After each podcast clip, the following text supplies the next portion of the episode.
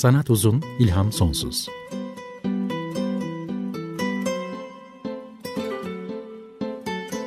Sanat üzerine psikolojik sohbetler. Hazırlayan ve sunan Şenol Ayla.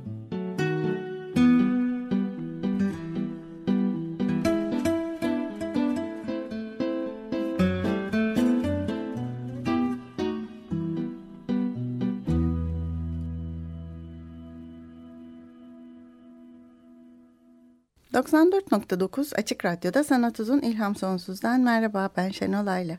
Teknik Masada da bugün Barış Demirer var. Twitter hesabımız etsanat uzun. Podcastımız var. Online dinlenebilen program kayıtlarımız var. Hepsini Açık Radyo.com.tr ana sayfasında bulabilirsiniz. Bugün hayatın anlamından söz edeceğim. Hadi ya buldun mu derseniz bulamadım ama nerede aranacağını belki de ararken nereye bakacağımı buldum diyelim. E, biliyorsunuz geçtiğimiz hafta 14 Mart'ta Stephen Hawking'i kaybettik. 76 yaşındaydı ve Einstein'la birlikte belki e, en çok tanınan bilim ikonu denen fizikçiydi. Hmm, tuhaf bir rastlantıyı da ben geçen hafta e, Stephen Hawking öldüğünde öğrendim. Hawking'in doğum günü e, yani 8 Ocak 1942 e, Galileo Galilei'nin ölümü ile aynı güne denk gelmiş. Tam 300 yıl sonra aynı gün doğmuş, öldüğü gün. E, ve ölümü de Hawking'in Einstein'ın doğum günüyle aynıymış. E, her salı günü 9.30'da yayınlanan e, Açık Radyo'daki Açık Bilinç'te bu hafta konu Stephen Hawking'ti. Güven Güzelleri de Hawking'in 2010 yılında verdiği bir söyleşide çocuklarına üç nasihatte bulunduğundan söz etti. Ben bilmiyordum oradan e, öğrendim bunları. Şunlarmış üç nasihat. Bir, ayaklarınızın ucuna değil yıldızlara bakmayı unutmayın. İki, yaptığı iş insana anlam ve gaye verir. İşinizi boşlamayın. Onsuz hayat boştur. Üç, aşkı bulacak kadar talihliyseniz bunun nadir bir şey olduğunu hatırlayın ve kıymetini bilin. E, Stephen Hawking'e bakarsak hayatın anlamını kendisi için çok net, anlaşılır ve sade bir şekilde belirtmiş, kurmuş biz sıradan insanlar gibi değil. Büyük bilim insanlarının hayata bakışları farklıdır herhalde diye düşündüm. Büyük bir fizikçi olarak her şeyin teorisini bilen kişi olarak hayata bakış nasıl olur? Hayatın anlamı oradan bakınca nasıl görünür? Ee, büyük müdür, küçük müdür, erişilebilir, kavranır bir şey midir acaba diye bunları düşündüm. Ee, bu program bu çok önemli bilim insanının ölümü sonrası aklıma düşen bu bir takım sorulardan ortaya çıktı. Hawking'in hayatta neyin önemli olduğuna dair görüşü onun bakış açısından hayatın anlamını gösteriyor. Ee, evren hakkında en çok şeyi bilen insan ne hisseder? Bu nasıl bir duygudur? Evreni kendisi ve istediği şekilde tasarlayabilecek olsaydı nasıl tasarlardı diye sormuşlar. E, röportaj yapanlar hep çok saf, pür bir espri anlayışı olduğunu söylüyorlar. Espri yapmadan duramadığını ekliyorlar. E, şöyle demiş Hawking. Bu antropik bir tartışmadır. Eğer evreni ben farklı şekilde tasarlasaydım beni üretmezdi. Yani bu anlamsız bir soru. Ben her ne yapacaksam elimizdeki evrenle yapmak durumundayım ve o evrenin nasıl bir şey olduğunu anlamaya çalışmak durumundayım. Böyle demiş. Hmm, burada söylediği antropik bir tartışma dediği antropi prensibi felsefede şu anlama geliyor. İçinde bulunduğumuz evrenle ilgili bir takım çıkarsamalarda, kestirimlerde bulunurken kendi varlığımızdan doğru baktığımız için kendi varlığımızın olasılıkları sınırları içinde hmm, bir yere vararız. Olasılıklar bizi kısıtlar. Bunu da hesaba katmamız gerekir. Ee, Stephen Hawking e, bazı e, konuşmalarını ve ilgili bazı linkleri de Twitter'dan paylaşacağım. E, hayatın anlamı nedir sorusunu Stephen Hawking böyle cevaplarken başka bir fizikçiye sorduklarında Nobel'li Stephen Weinberg'e sormuşlar. O da demiş ki evren ne kadar fazla anlaşılırsa o kadar anlamsız hale geliyor. Stephen Hawking buna katılmıyor ve diyor ki bunu söylediklerinde ona ben böyle düşünmüyorum. İnsanlığın entelektüel tarihi giderek daha fazla şeyi anlıyor ve evrenin düzenini kavramaya daima biraz daha yaklaşıyoruz. Bu başarımızla gurur duyuyorum. E, Hawking'in ha, kendi hastalığı olan amyotrofik lateral skleroz ALS olarak bildiğimiz hem de çok kısıtlayıcı ve zor olan bu hastalığı da göz önüne alınınca Stephen Hawking'in ne kadar olumlu baktığını, nasıl mevcut olanı kabul edip bu hastalık da olsa, mevcut evrende olsa her neyse onu kabul edip öylece yaşadığını görmek aslında çok hoşuma gitti. Evren hakkında bildiği şeyler onu çok memnun ediyor ve bu bilginin artmasını hayatının amacı olarak görüyor belli ki diye düşündüm. Peki bilmek, kavramak bu kadar anlamlı mı, bu kadar önemli mi? Bu sorunun cevabını bir başka fizikçi vermiş. Ben bir atomlar evreni. Evrende bir atomum. E, bunu diyen Nobel'li fizikçi Richard Feynman. E, 1988'de 70 yaşındayken ölmüştü o da. Hayatın anlamına çok hoş bakmış bana kalırsa. Hmm, keşfetmenin hazzı olarak Türkçe'de de çıkmış olan The Pleasure of Finding Things Out kitabında bahsediyor bundan. Sanatçılarla bilim insanlarının şeylere çok farklı açılardan baktığını düşünebiliriz. Bu şeylerden en önemlisi hayatın anlamı olmalı diye düşünüyorum değil mi? Öyle mi acaba? Bakalım çünkü bu sanatla bilimin çok farklı görünen uçlarından aynı şeye bakmaları heyecanlandırıcı. Buna da sanatçılar nasıl bakıyor da daha sonra geleceğim.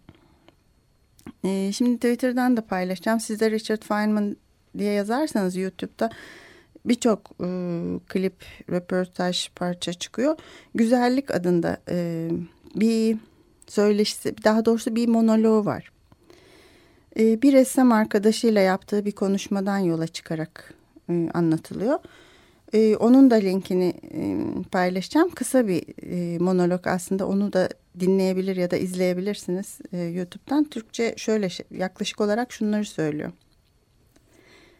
Bazı görüşlerine katılmadığım bir arkadaşım var. Sanatçı bir arkadaşım. Bir çiçeği gösterip bak ne kadar güzel dedi bir gün.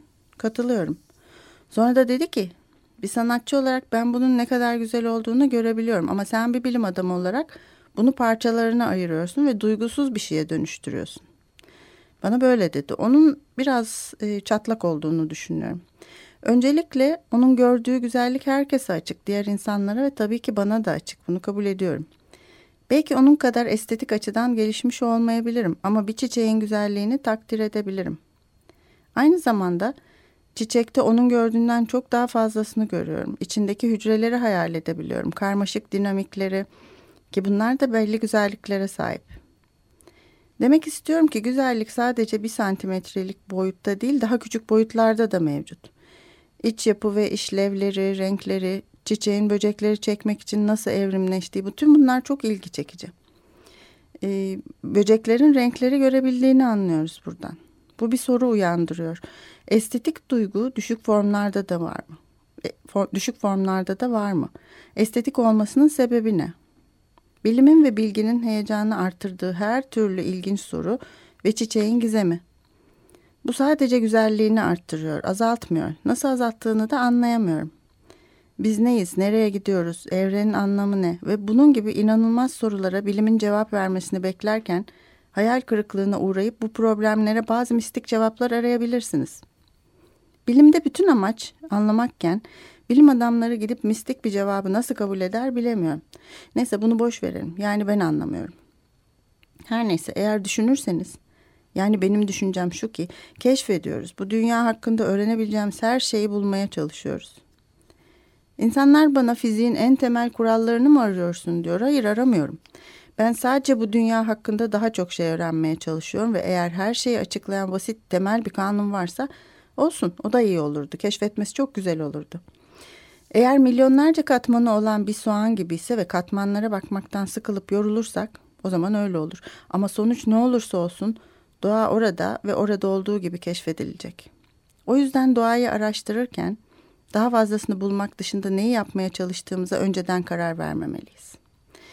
E, bu meşhur bir konuşması. Hmm, Çiçeğe Övgü adlı da bir kısa animasyon filmi yapılmış. Onun da Twitter'dan hmm, linkini paylaşmak istiyorum. Estetik açıdan onun deyimiyle estetik açıdan e, da çok hoş bir animasyon olmuş. BBC e, için yaptığı bir röportajda hmm, bu konuşmayı bahsetmiş bu konuşmadan söz etmiş. E, ve bu kısa filmde de bu size okuduğum e, röportajın animasyonu var. Bu aslında e, Stephen Hawking'den esinlenen bir program. Başta da söylediğim gibi E, o nedenle şimdi önce Stephen Hawking'in sevdiği bir parçayı dinleyeceğiz. Sonra anlatacağım niye bunu dinlediğimizi.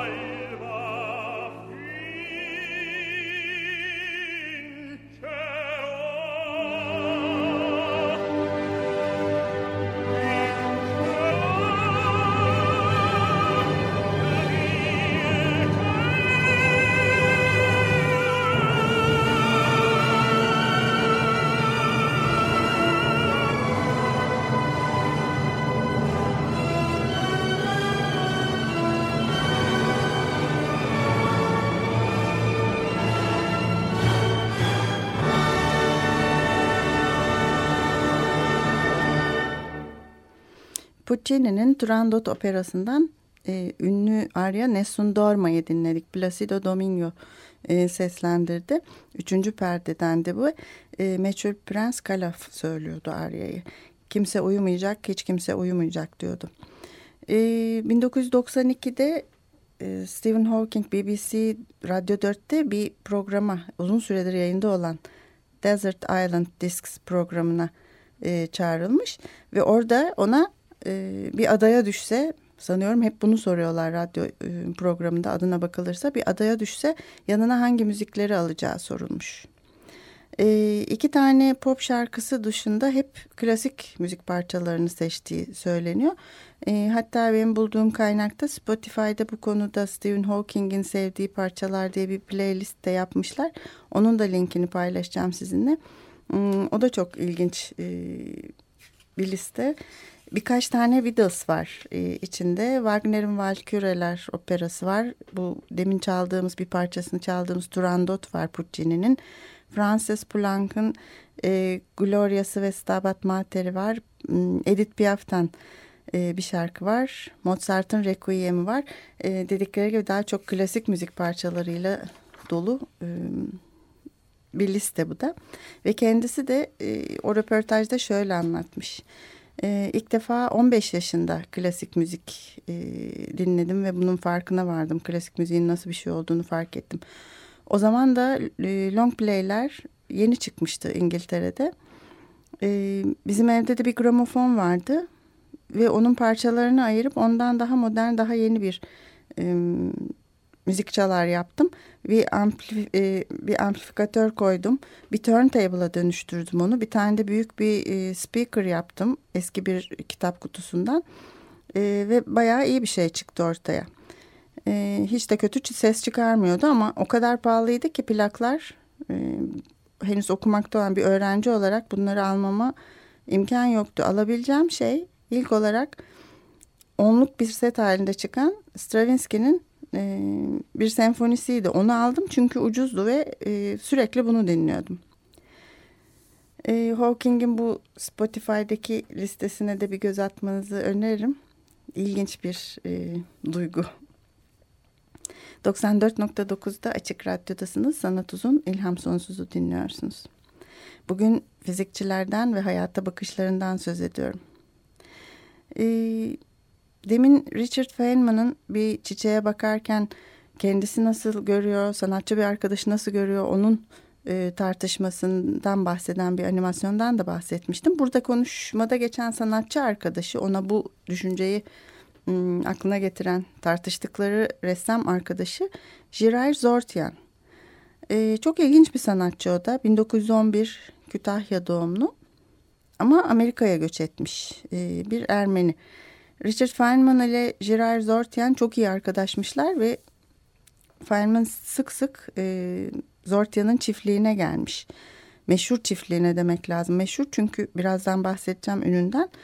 E, burada uzun süren sohbetler yaparlarmış. Sanat, bilim ve hayat üzerine tartışırlarmış. Hmm, Feynman otobiyografisinde e, otobiyografisinin adı o da Türkçe'de çıktı. Eminim şaka yapıyorsunuz Bay Feynman isimli Surely You're Joking Mr. Feynman adlı e, bir kitabı da var otobiyografisi. Bu sohbetlere genişçe yer ayırıyor. E, bu da ilginç bir kitap. E, çiftliğe dönersek Los Angeles'ın 30 kilometre kadar kuzeydoğusunda Altadena'da. Epey büyük bir çiftlikmiş bu Zortia'nın e, meşhur çiftliği. Hala da var burası. Çocukları yaşıyormuş ve onlar çalıştırıyorlar. E, buraya aslında günümüzde çiftlik değil sanat hurdalığı da deniyor. Zortyan çiftliği bu isimle ararsanız bulabilirsiniz. E, vaktiyle buraya gelip gidenler arasında birçok ünlü isim var. Hepsi tanıdık. Andy Warhol, Bob Dylan, Charlie Parker, Andreas Segovia, Richard Feynman'ı biraz önce söyledim. Bunlar fikir alışverişinde bulunurlar, sanat üretirler, tartışırlar ve çok zaman geçirirlermiş. Ve hayatı kutlarlarmış. Öyle yazılıyor kaynaklarda. E, Kütahya doğumlu dedim. 1922'de Amerika'ya göç etmişler ailece Zortyan ailesi. Çocuk yaştan itibaren de resme yeteneği olduğu anlaşılmış.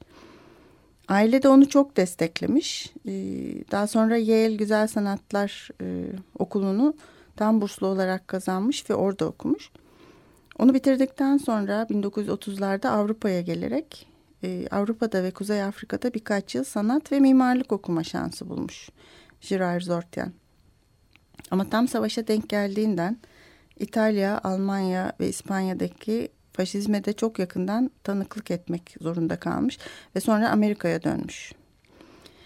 Daha sonra ilk karısıyla evlenmiş ve birlikte çok büyük bir arazi, yüz dönüm kadar bir arazi almışlar. Bu bahsettiğim Kaliforniya'da, Altadena'da. Ee, burada bütün gücünü ve enerjisini bu araziye yapılar yapmaya ıı, vermiş. Ama bu binaları e, bildiğimiz malzemelerle değil yakın çevrede atılan inşaatlardan atılan hafriyatlar ve yerel yönetimden e, tarafından bırakılan atılan hafriyat malzemeleriyle yapmaya başlamış. İlk karısından boşanınca bu arazide ona kalmış. Sonra ikinci karısıyla evlendiğinde onunla birlikte e, bir o kadar daha arazi almışlar hemen bunun yanında ve iki katına çıkmış çiftlik. Bugün de o kadar büyük bir alana yayılıyor. Burada bir yaz kampı, çocuklar için bir yaz kampı kurmuşlar ve 25 yıl işletmişler. Görülmesi gereken çok kendine özgü bir mimarisi var çiftliğin. Anlatamadım ee, size hafriyat malzemeleriyle yaptığını bakınca görünce anlayacaksınız. Her şeyi de kendisi tasarlamış, kendisi inşa etmiş. Saydan farklı. Ee, bunun da linkini paylaşacağım ama Zortian Ranch, Zortian çiftliği olarak aradığınızda da görebiliyorsunuz. Kendi web sitesi de var çiftliğin. Bugün e, bu bahsettiğim kırık bürüt beton blokları, kayalar, telefon kulübeleri falan hepsinin malzeme olduğu tuhaf yapısıyla bir sürü binadan oluşuyor. Bu çiftlik bugün fotoğraf ve film çekimleri için, reklam çekimleri için, büyük partiler için de kiralanıp kullanılıyormuş. Sanat tarihçileri e, Girard Zortia'nın resimlerini çok iyi olarak değerlendiriyorlar. Ama kendisi e, Avrupa'dan döndükten sonra ve bu çiftliği yapmaya başladıktan sonra resme çok o kadar önem vermemiş. Evet çok resim yapmış ama kendisi bir ressam olarak tanımlanmayı çok önemli bulmuyormuş. En önemli eserinin bu çiftlik olduğunu söylermiş. Çiftlikte ortaya çıkardığı işi gerçekten hayrete şayan buldum ama resimlerini ben çok beğendim. Çok güzel resimleri var. Kara kalem, yağlı boya, akrilik, hmm, pastel birçok malzemeyle yaptığı güzel resimler var. Onları da sitede görebiliyorsunuz. Bir dönem e, aslında ölene dek çok uzun bir dönem 92 yaşında ölmüş. Sanat ve bilim çevrelerinin çekim odağı olmuş Girard Zortian. Ben de Feynman sayesinde tanıştım onunla Zortian'la. Ee, dediğim gibi sık sık bir araya gelip sohbet ederlermiş. Bu bir dizi sohbetleri sanat, bilim ve hayat hakkındaki sohbetleri çeşitli kitaplarda deşifre edilerek yer almış. Az önce dediğim bu güzellik ya da çiçeğe övgü, Ode the Flower da bu sohbetlerden doğmuş. Hmm, Richard Feynman resme büyük ilgisi ve yeteneği olan bir fizikçiymiş. Kendisi de çizermiş. Ee, bunun nedenlerini de anlatmış Feynman ama ondan bugün değil de başka bir zaman söz etmek istiyorum. Neden resme ilgi duyduğuyla ilgili bir fizikçi bakışıyla çok ilginç e, açıklamalarda bulunmuş. Yalnız şunu demek isterim. Girard Zortian'la Feynman'ın birbirlerine karşılıklı e, fizik ve resim dersi vermeleri ilginç olmuş. E, Feynman pazar günleri çiftliğe gelip ondan resim yapmayı öğrenmekteymiş ve ölene dek de bunu sürdürmüş.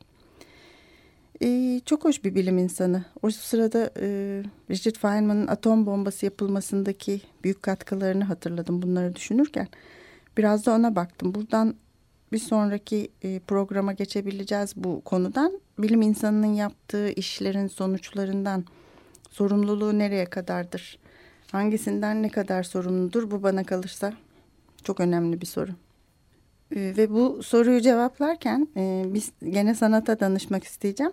Önümüzdeki hafta değil ama sonraki hafta Friedrich Dürrenmatt'ın Die Physiker, Fizikçiler diye bir oyunu vardır. Bize lisede okutulan bir eser. İyi ki de okutmuşlar dediğim az sayıda kitaptan. 1961 yılında yazdığı iki bölümlük hiciv tarzında komedya türünde bir tiyatro oyunu. Günümüzde tükenmiş piyasada da bulunmuyor ama ben size biraz aktarmaya çalışacağım bir sonraki programda. Düren Mat'ın bir sanatçı olarak bu sorduğum soruya fizikçilerin yaptıkları işlerin sonuçlarından ne kadar ım, sorumlu olduklarına verdiği cevap bizim için önemli. En azından bu tartışma çok önemli. Dediğim gibi bir sonraki programda da ondan söz etmek isterim. Tabii bilim insanları böyle bakıyor da sanatçılar nasıl bakıyor hayatın anlamına ondan da söz etmek lazım. Ee, yarın yani 24 Mart Cumartesi günü Açık Radyo'nun geleneksel dinleyici destek günleri başlıyor. O nedenle önümüzdeki hafta Sanat Uzun İlham Sonsuz olmayacak. O saatte destek özel yayın olacak 9 gün boyunca. Hepinizin destekleyeceğinizden e, ümitliyim. Bugüne dek tek tek teşekkür edemediğim tüm program destekçilerine de çok teşekkür ediyorum. E, ve bugün Stephen Hawking'in ölümünden e, ilham alarak düşündüğüm fizik e, sanat ve hayatın anlamı üzerine düşüncelerimi paylaştım sizlerle. Ama bu fizikçiler burada bitmeyecek. Dediğim gibi sonraki haftalarda devam edeceğim. İyi bir hafta diliyorum. Desteklerinizi esirgemeyin. Hoşçakalın.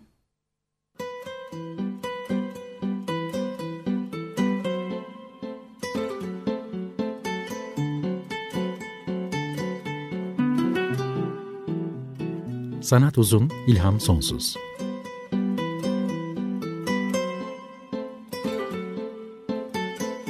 sanat üzerine psikolojik sohbetler. Hazırlayan ve sunan Şenol Ayla.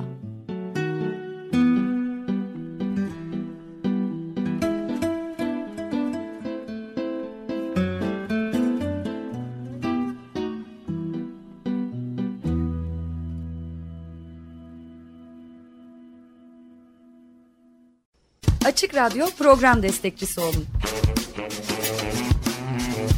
bir veya daha fazla programa destek olmak için 212 alan koduyla 343 41 41